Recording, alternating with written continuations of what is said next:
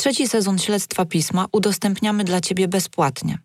Aby słuchać innych wyjątkowych reportaży i treści w wersji audio, wejdź na magazynpismo.pl i wykup prenumeratę lub dostęp online.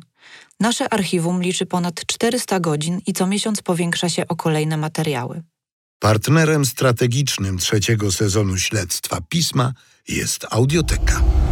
W poprzednim odcinku wysyłał osoby trans i niepełnoletnie, i pełnoletnie, i prawdopodobnie też inne homoseksualne i tak dalej z innymi zaburzeniami, okłamując swoich pacjentów, że wysyła ich do terapeuty. Temat chodliwy, tak, bo seks. Niszowy, no i uwodzący wykładowca, więc tam był niejako casting na stażystki głównie. Krzysztof G. po kilku sesjach terapeutycznych wyszedł warunkowo na wolność, a tam ponownie zgwałcił kobietę na warszawskiej Pradze. Nie mamy takich słów, że powracają do tego przestępstwa. Czy nie ma Pani myśli, czy takie nachodzą o seksie, jak Pani jest na przykład sama? No myślę, że od może tak 3 miesięcy to nie myślę o tym. Czy zdarzają się Pani sny o treści erotycznej? Zdarzają się. Czy one są z orgazmem? Tak. Pan doktor nazywał ją chudą dupką. Mówił do niej 30%, co oznaczało, że ma 30% intelektu. Raz powiedział jej, że jest śmierdzącym gówna. Nigdy nie odniosłam wrażenia, że one są z czegokolwiek niezadowolone. Zdarzało mu się, przechodząc obok powódki, uderzać ją w plecy. Obok Pauli jesteś dla mnie najważniejszą i najcenniejszą asystentką, a poza tym darzę Cię ogromną sympatią, czyli lubię Cię po prostu. Nie jestem w stanie nic powiedzieć złego na ten temat. Jestem wykończona. I jestem tą złą, bo miałam czelność powiedzieć, że nie będę po kimś sprzątać. Ja nie jestem cyborgiem. Wbrew temu, co Pan mówi, ja mam ludzkie wnętrze. Mamy specyficzny sposób komunikacji między sobą, ale sądziłem, że rozumiesz go i akceptujesz. Jeżeli bywało, że czułaś się dotknięta, to bardzo Cię przepraszam. Nie mam już siły. Od paru tygodni jak wstaję, to wszystko mnie boli. Nic mi się nie chce. Ja mam do Pana doktora bardzo dużo szacunku. Bardzo bym chciała dla Pana dłużej pracować, ale tak się nie da. Jesteś mi potrzebna bardzo.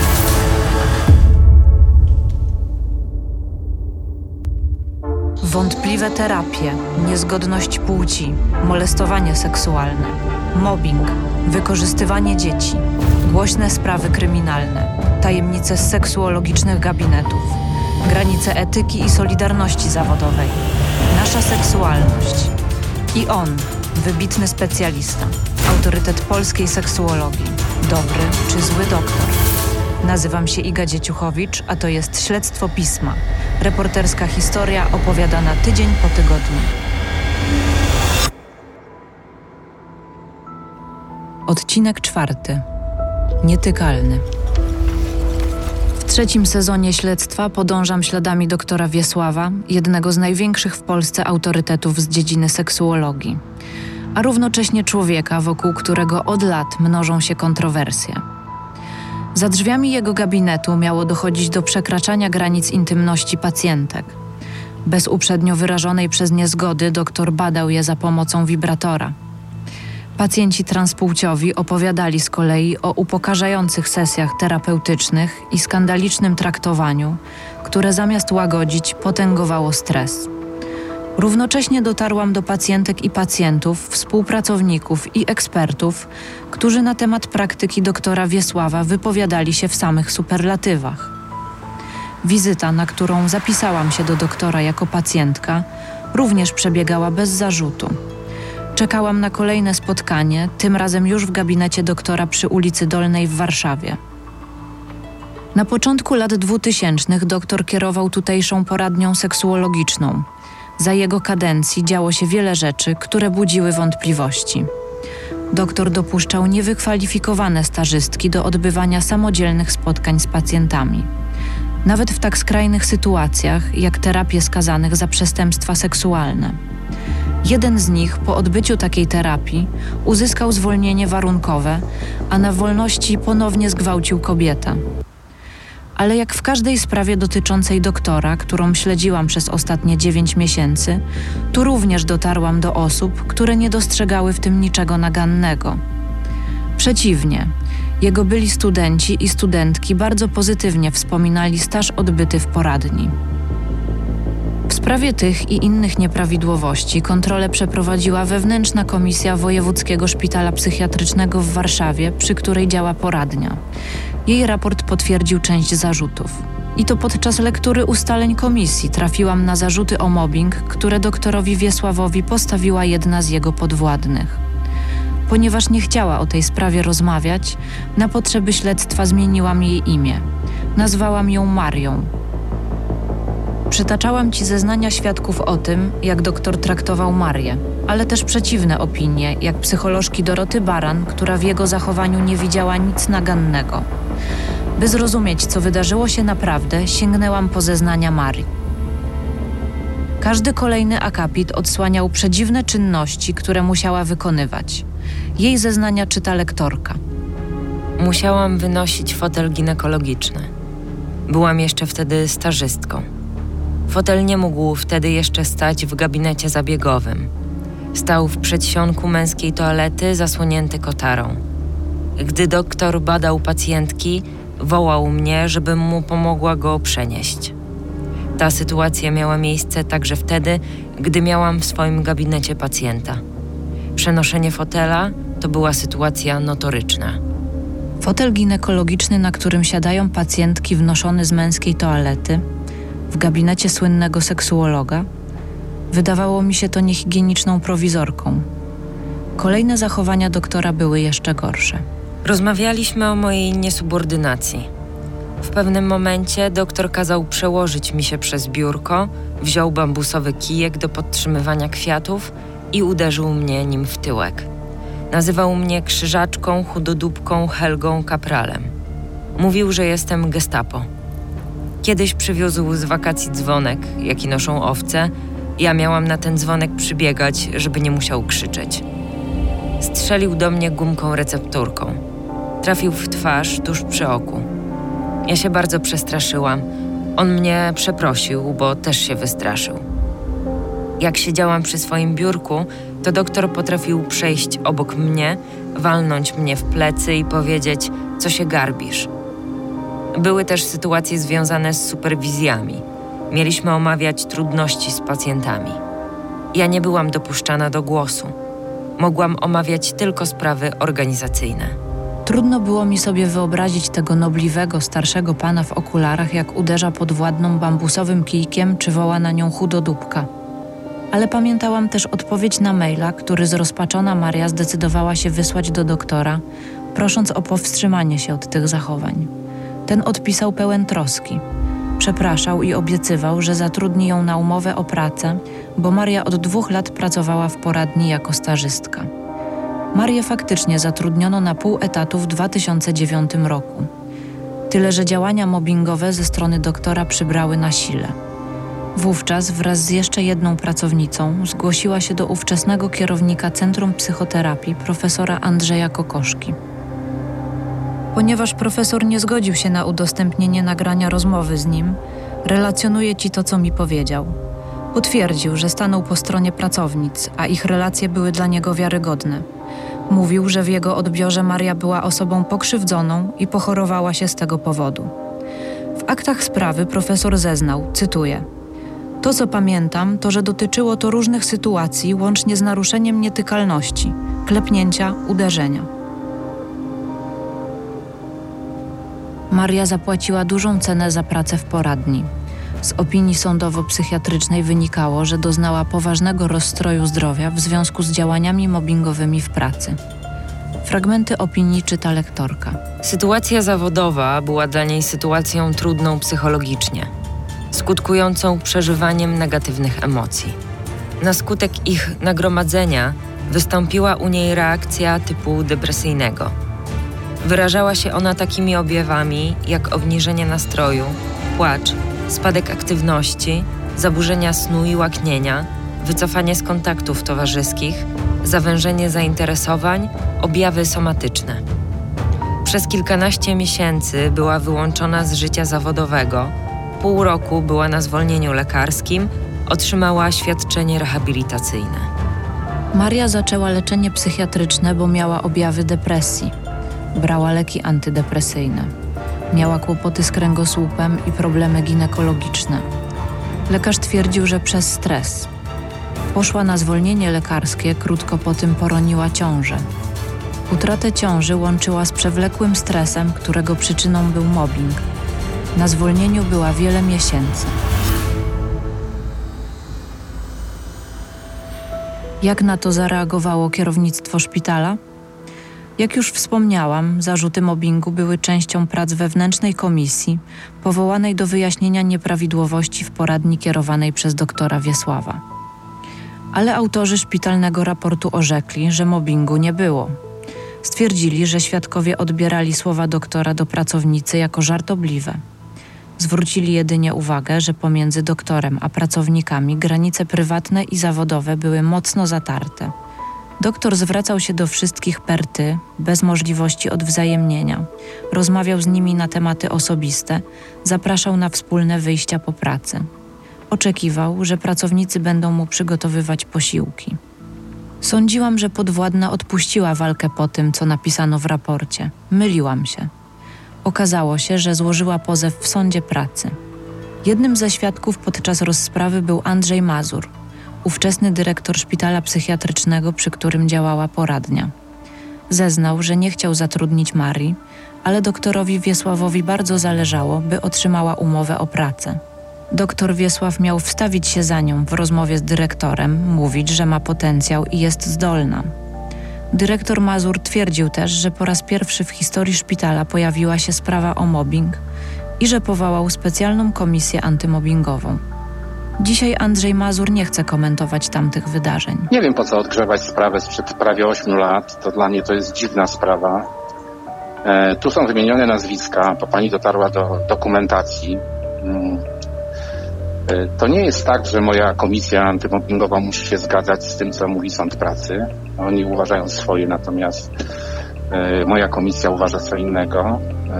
Nie bardzo chcę się wypowiadać i nie będę się wypowiadał na temat tych nazwisk, które są wymienione tutaj w tym, bo ja nie wiem, czy te osoby sobie tego życzą, czy nie życzą. Nie będę ich naruszał, ich dóbr osobistych.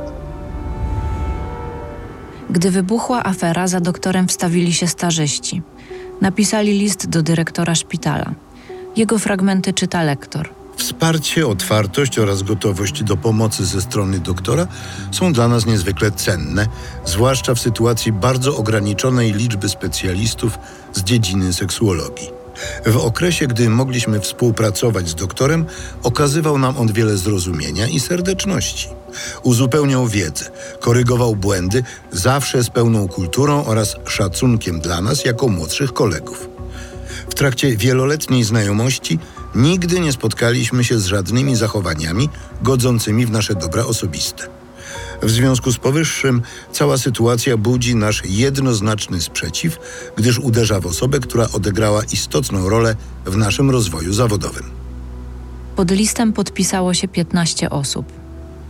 W poprzednim odcinku opowiadałam Ci, że dla psycholożki Doroty Baran, która była świadkiem wielu sytuacji w poradni, oskarżenie o zachowania mobbingowe ze strony doktora wobec Marii było szokiem.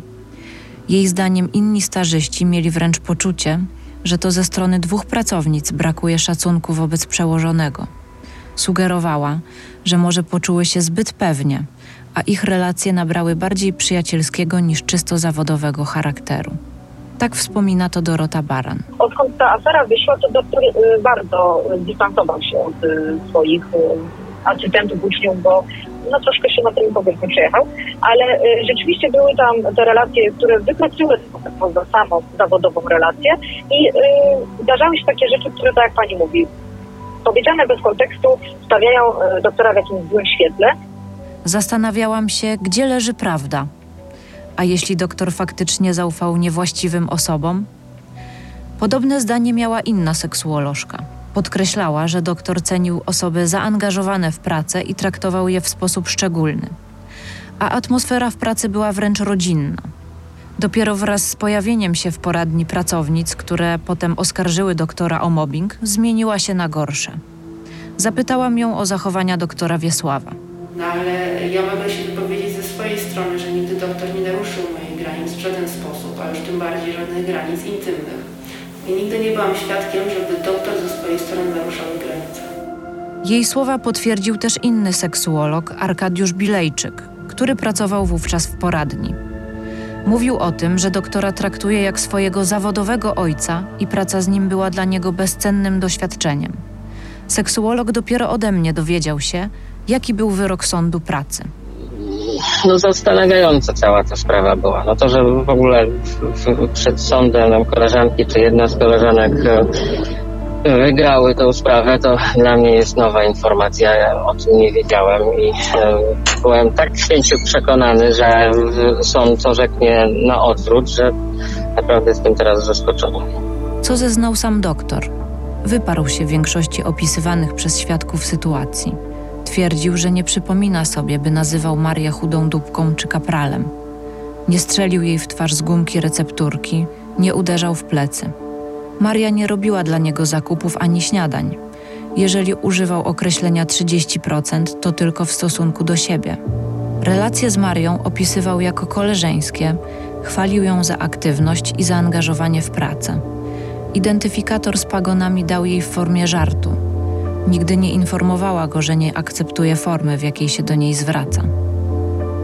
Sąd pracy nie przychylił się do jego wyjaśnień. Stwierdził, że w poradni doszło do mobbingu ze strony przełożonego wobec podwładnej. Co napisano w uzasadnieniu? W dokumentach sąd szczegółowo wyjaśnił na kilku stronach, czym jest mobbing. Fragmenty uzasadnienia sądu czyta dla Ciebie lektor. Mobbing oznacza działania lub zachowanie dotyczące pracownika lub skierowane przeciwko niemu, polegające na uporczywym i długotrwałym nękaniu lub zastraszaniu, wywołujące u niego zaniżoną ocenę przydatności zawodowej, powodujące lub mające na celu poniżenie lub ośmieszenie, izolowanie go lub wyeliminowanie z zespołu współpracowników. W sprawach o mobbing ciężar dowodu spoczywa na pracowniku. To on musi wykazać nie tylko patologiczne zachowania przełożonego, ale też to, że sytuacja w miejscu pracy spowodowała problemy zdrowotne. O tym, jak poważne konsekwencje może mieć długotrwały mobbing w miejscu pracy, opowiada psycholożka i ekspertka w tematyce procedur antymobbingowych Monika Klonowska. Gdyby tę panią ktoś, ten seksuolog zaatakował z nożem, to ona by uciekała, prawda? Wezwałaby policję. Ale jeśli żabę włożymy do garnka z zimną wodą i stopniowo podgrzewamy, żaba na pewno się ugotuje. Dlaczego? Dlatego, że wyłączają jej się mechanizmy obronne, czyli jeszcze wytrzymam, jeszcze dam radę, jeszcze może, a może się zmieni, a może coś i tak dalej. I nagle tracimy zupełnie czujność i z zewnątrz widać, że to jest przemoc, widać, że się ktoś nie broni, ale na przykład nawet chcemy pomóc, a ta osoba mówi, nie, bo on mnie zwolni. Proszę Cię, ja wytrzymam. I to jest wezwanie do tego, żeby na pewno pomagać takim osobom, można powiedzieć, nawet wbrew trochę jej woli, dlatego, że z tej postawy, takiej rozwleczonej w czasie, może nawet wyjść próba samobójcza. Sąd uznał roszczenia Marii za uzasadnione. Sytuacja w pracy doprowadziła ją do trwającego wiele miesięcy kryzysu psychicznego. I podkreślił, że nie ma podstaw, by przyjąć, że jej reakcja była nieadekwatna do zachowań doktora. Szpital musiał wypłacić odszkodowanie na rzecz powódki w wysokości 12 000 złotych.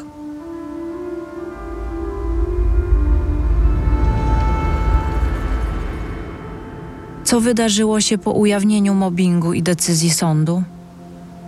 Pracownica, która oskarżyła doktora o mobbing, i jej koleżanka, która zeznawała na jej korzyść, odeszły z poradni. Do dziś w środowisku seksuologów i psychologów mówi się, że zapłaciły ogromną cenę za otwarty konflikt z doktorem. Obie musiały od początku budować swoją karierę. Ale nie tylko one. Swoje plany zawodowe musiał też zmienić kierownik Centrum Psychoterapii, profesor Kokoszka. Profesor podkreślił, że najpierw dyrektor Mazur przejął się sprawą, ale potem się wycofał. To samo mówił też w swoich zeznaniach. W aktach sprawy przeczytałam. Obiecał, że w ciągu tygodnia podejmie odpowiednie działania. Według moich obserwacji przez tydzień nie podjął żadnych działań, ja ich nie zauważyłem. Profesor dodał, że poniósł duże straty. Dyrektor Mazur nie przedłużył z nim kontraktu. Nie wyjaśnił mu powodu. Profesor interweniował u władz rektorskich, a nawet na Wydziale Zdrowia w Urzędzie Wojewódzkim. Bez skutku.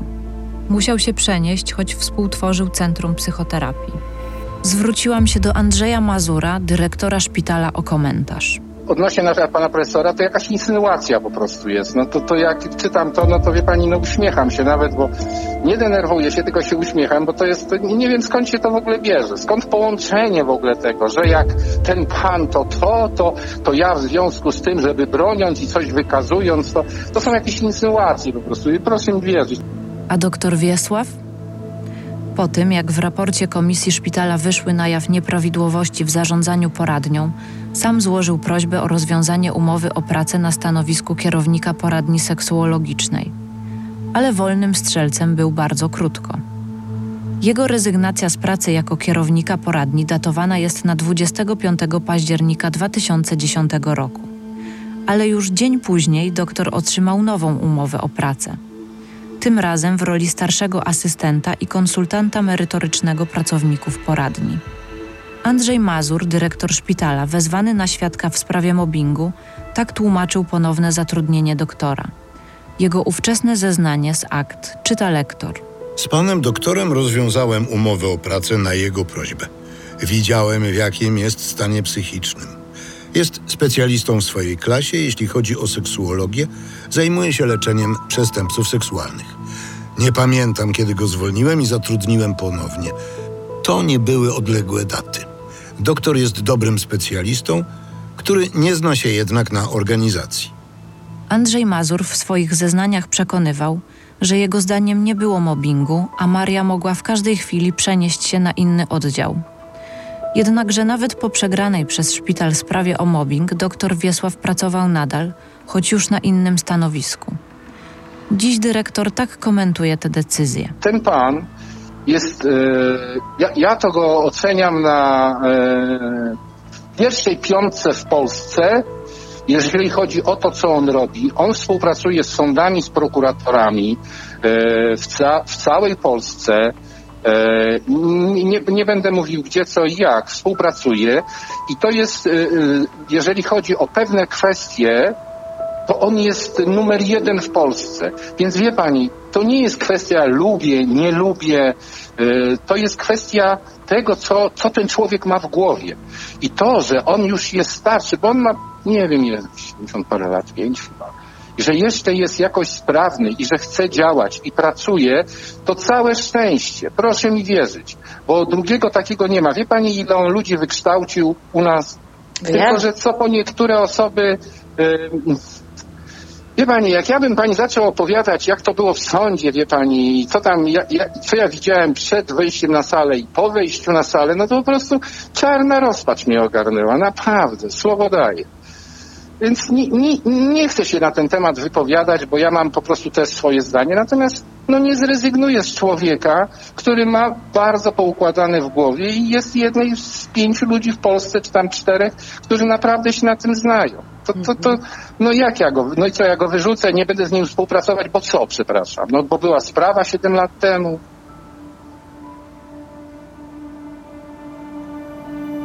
Pomimo tych wszystkich spraw, programów telewizyjnych, zarzutów pacjentek i pacjentów, wniosków komisji, wreszcie wyroku sądu, dr Wiesław nie poniósł zawodowych konsekwencji.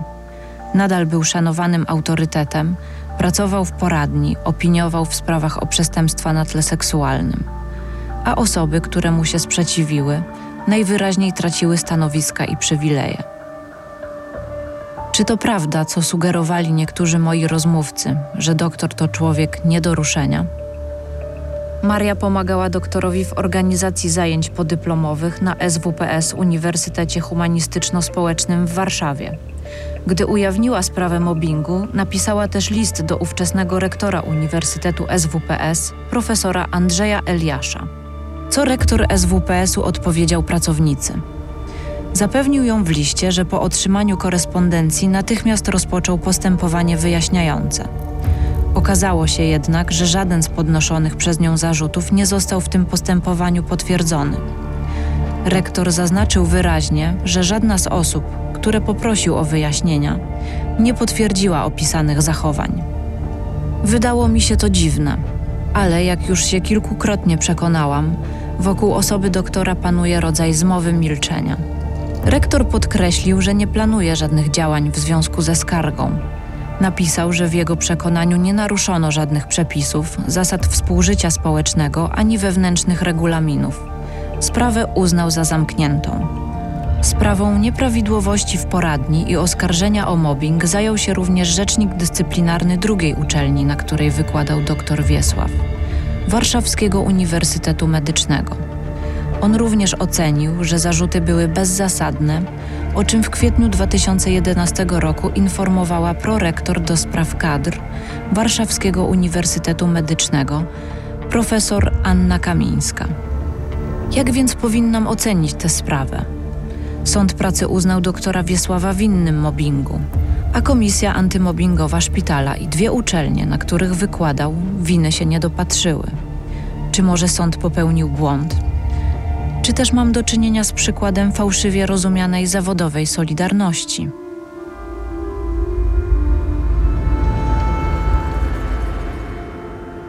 Jedna z pracownic, która w materiale superwizjera opowiedziała o nieprawidłowościach w poradni przy ulicy Dolnej, po emisji odcinka przez pół roku otrzymywała anonimy. W jednych były groźby, inne, prawdopodobnie wysyłane z fikcyjnych kont sfrustrowanych pracowników, zawierały opisy kolejnych nieprawidłowości w poradni. Zaczynały się od słów: Polskie Towarzystwo Seksuologiczne drży.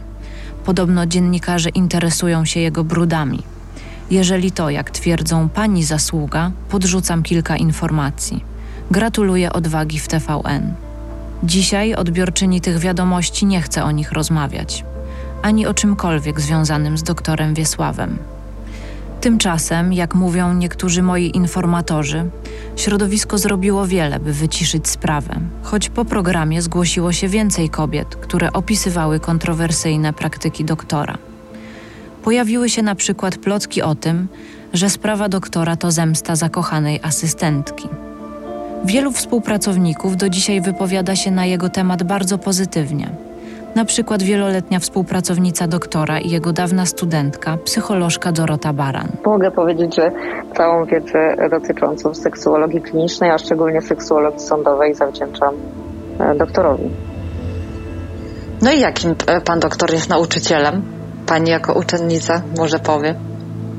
No ja w doktorze najbardziej cenię to, że jest bardzo merytoryczną osobą, że do swojego zawodu podchodzi niezwykle profesjonalnie, że w życiu takim codziennym absolutnie nie jest taki anankastyczny, skrupulatny, sztywny, natomiast w pracy i w tym, jak prowadzi zajęcia, czy jak pisze opinie, jest, czy na sali sądowej jest niezwykle dokładny i precyzyjny w swoich wypowiedziach takich stricte naukowych. Po emisji materiału TVN w mediach pojawiły się komentarze, że wibrator jest powszechnym narzędziem stosowanym przez seksuologów.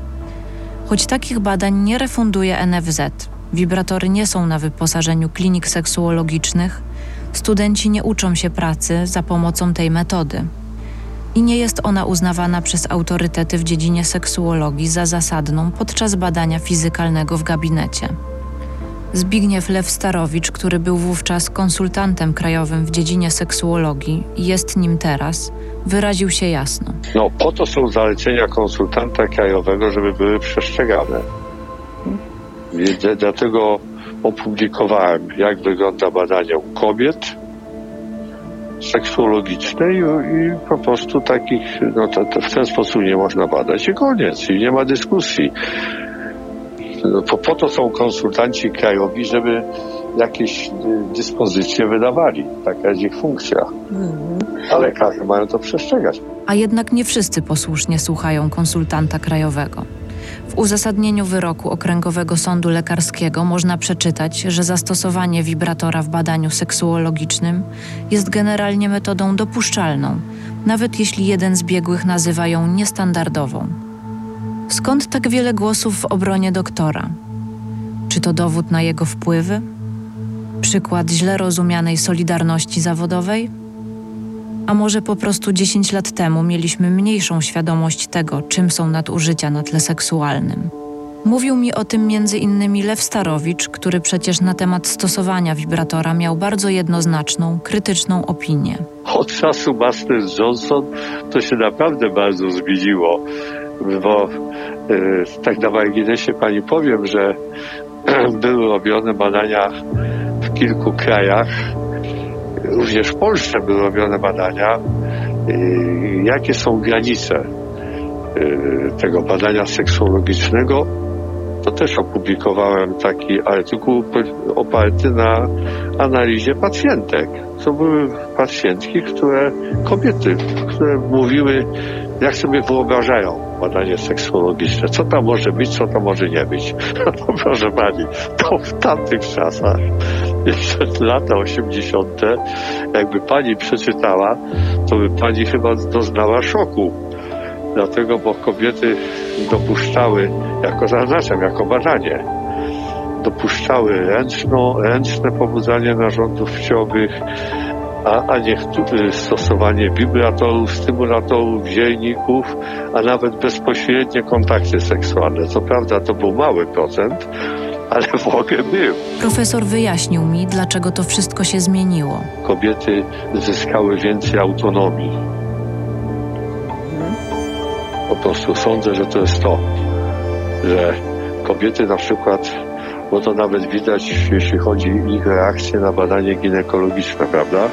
Przedtem to, jak badał lekarz ginekolog, no to poddawały się. Jeżeli on nawet tam dawał jakieś uwagi, jakieś takie komentarze, no to w zasadzie prawie nie było reakcji na coś takiego. A teraz, jak sobie pozwoli na jakieś takie komentarze, co do wyglądu, budowy, to zaraz są skargi, procesy i tak dalej. Kobiety mają tutaj większą autonomię, większe takie poczucie godności, potrzebują pewnego szacunku. Już się skończyły czasy takiego patriarchatu. Ale kiedy zapytałam go o sprawę doktora Wiesława, odpowiedział. Wie pani, ja nie byłem obecny na tej sprawie sądowej żadnej. Nikt mnie nie prosił o żadną tą konsultację, ja później tylko otrzymałem wynik z sądu lekarskiego. No więc tam sąd lekarski się specjalnie niczego wielkiego nie dopatrzył po prostu. Mhm. No taka prawda, bo sama pani wie, że chodziło o to, że nie było zgody pisemnej pacjentki na tego typu badanie. No tak, one były zaskoczone tym badaniem. No tak, więc ale był sąd lekarski, sprawa się odbyła, dostał tego typu karę, stanowisko jest jasne w tej sprawie, jak wolno badać, jak nie wolno badać, gdzie jest granica, także dla mnie sprawa jest w pełni wyjaśniona. Jak potoczyła się kariera zawodowa doktora Wiesława po ukazaniu się materiału TVN? Program powstał w 2013 roku. Dyrektor Andrzej Mazur, zapytany przez dziennikarzy o zatrudnienie doktora, odpisał wówczas w mailu, że z dniem 1 czerwca doktor przeszedł na emeryturę i nie jest już zatrudniony w szpitalu. Na forum dla osób transpłciowych pojawiła się informacja, że nie ma go przy Dolnej, a jego pacjenci są kierowani do innych specjalistów. Okazało się jednak, że do przychodni wrócił. Na mocy umowy szpitala z Polskim Towarzystwem Seksuologicznym zajął tam gabinet. Jako członek towarzystwa, w którym do dzisiaj aktywnie działa i jest jego wiceprezesem. Już po ukazaniu się materiału TVN i po wyroku Okręgowego Sądu Lekarskiego zarząd Polskiego Towarzystwa Seksuologicznego wstrzymał się z zajęciem stanowiska, uzasadniając to oczekiwaniem na prawomocne orzeczenie sądu wraz z uzasadnieniem. I podkreślił w swej uchwale, że Komisja Szpitalna i Rzecznik Dyscyplinarny Warszawskiego Uniwersytetu Medycznego uznali zarzuty stawiane doktorowi za bezzasadne. zwróciłam się do członków zarządu Głównego Polskiego Towarzystwa Seksuologicznego z pytaniem, czy nie mają problemu z tym, że osoba, która otrzymała nagany Naczelnego Sądu Lekarskiego za nadużywanie zaufania pacjentek i została uznana winną stosowania mobbingu przez sąd, jest członkiem zarządu. Profesor Maria Bejsert, która podobnie jak dr Wiesław jest wiceprezeską towarzystwa, nie chciała zabierać głosu w sprawie doktora. Rozważała rozmowę na tematy eksperckie, ale uznała, że forma podcastu jej nie odpowiada. Inne osoby z zarządu, do których się zwróciłam, również odmówiły komentarza.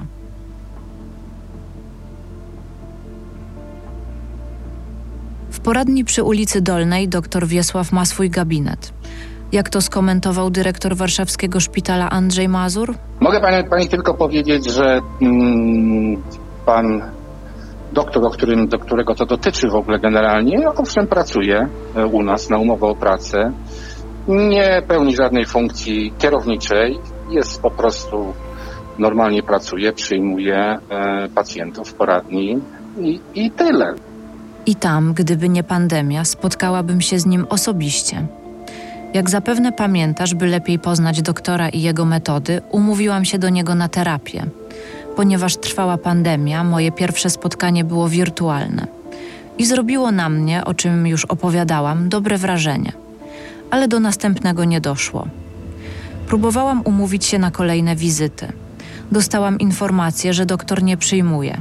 Jest chory. Pisałam do niego osobiście. Przestał odpowiadać na moje wiadomości, choć wcześniej na nie reagował. Z początku myślałam, że może rzeczywiście zawiesił swoją praktykę. Zadzwoniłam do poradni przy Dolnej.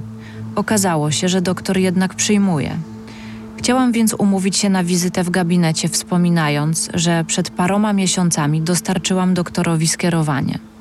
Zaskoczyło mnie to, co usłyszałam od recepcjonistki. Nie mamy w ogóle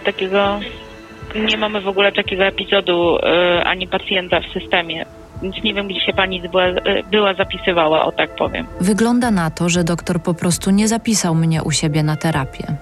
Wtedy pomyślałam, że może zorientował się, że zbieram materiały na jego temat i nie chce się spotkać. Zwróciłam się do niego z prośbą o rozmowę.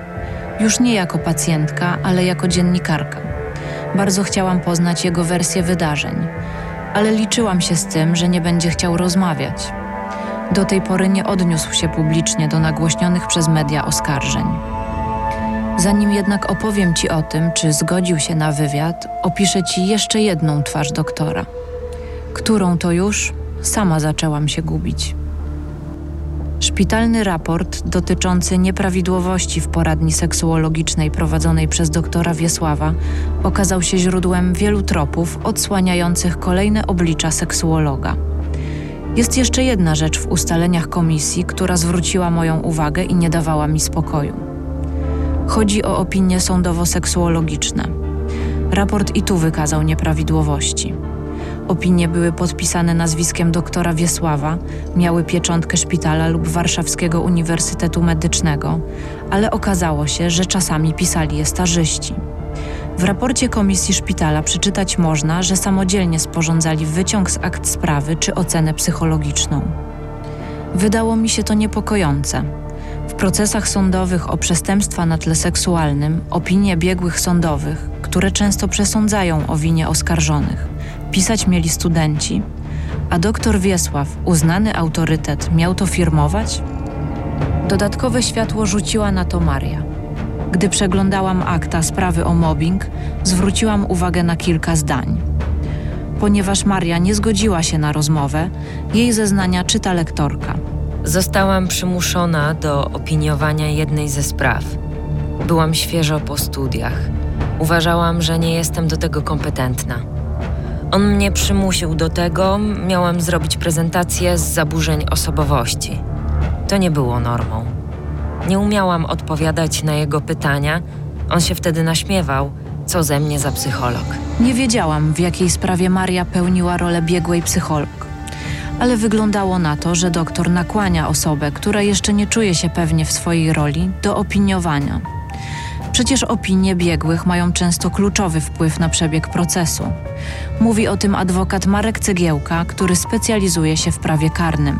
Mogę powiedzieć, że z mojej praktyki wynika jednoznacznie, że na pewno opinie, które gdzieś dopuszczane są przez sądy czy organy procesowe na potrzeby postępowania karnego, odnoszą jakieś wymierne skutki procesowe. No przede wszystkim gdzieś one kształtują tok tego postępowania, są w stanie decydować o tym, czy w ogóle tak naprawdę pewne twierdzenia, pewne zarzuty wobec sprawcy mają rację bytu, czy nie mają, albo obalają pewne twierdzenia, albo nie. Konsekwencją jest tego, że w takiej sprawie na przykład prokurator stawia zarzuty, albo w ogóle odmawia wszczęcia, albo umarza sprawy. Zaczęłam śledzić dokonania doktora jako biegłego sądowego. I szybko okazało się, że kwestia sporządzania opinii przez stażystów to wstęp do innych spraw, tym razem dotyczących przestępstw na tle seksualnym. Spraw, które odbiły się szerokim echem w mediach. W pierwszej z nich na ławie oskarżonych zasiadł prominentny samorządowiec na eksponowanym stanowisku, którego o molestowanie i gwałt oskarżyła podwładna. Druga dotyczyła zabójstwa młodej aplikantki. Oskarżony bronił się, że to był wypadek w trakcie sadomasochistycznego zbliżenia. Jedna sprawa była bardziej niejasna od drugiej. W obu procesach jako biegły sądowy występował dr Wiesław i w obu opinie, które sporządził, wywołały kontrowersje.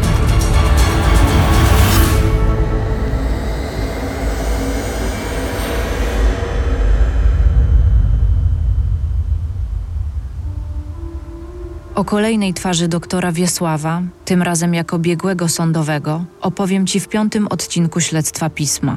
Za tydzień.